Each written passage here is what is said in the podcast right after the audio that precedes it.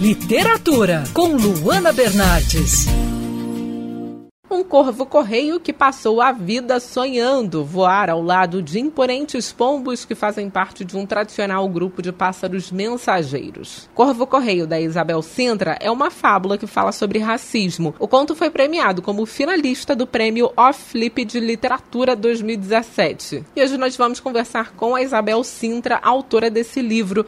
Isabel, particularmente eu gosto muito das fábulas para falar sobre diferentes temas com o público infantil. Para você, qual é o diferencial desse tipo de texto? Eu também adoro fábulas. Eu tenho aqui em casa para as minhas filhas e elas por isso já aprenderam a gostar também. E tem sim um grande diferencial. As fábulas, elas geralmente é, quase sempre ocorrem num espaço natural, é, num habitat dos seus personagens, né?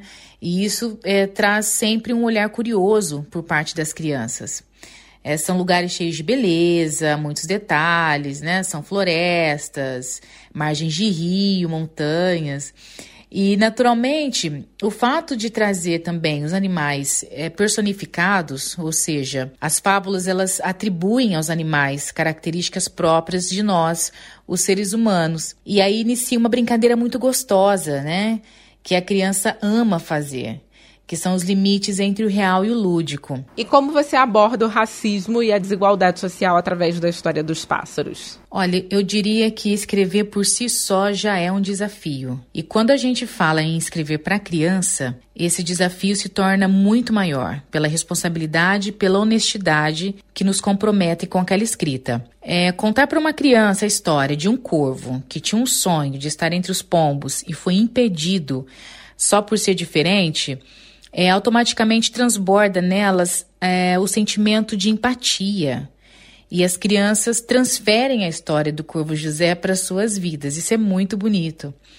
É, portanto, o preconceito racial, a desigualdade social, é, são temas que têm sido muito discutidos e eu acho de extrema importância abordar sempre com sutileza e cuidado é, quando a gente fala das histórias infantis.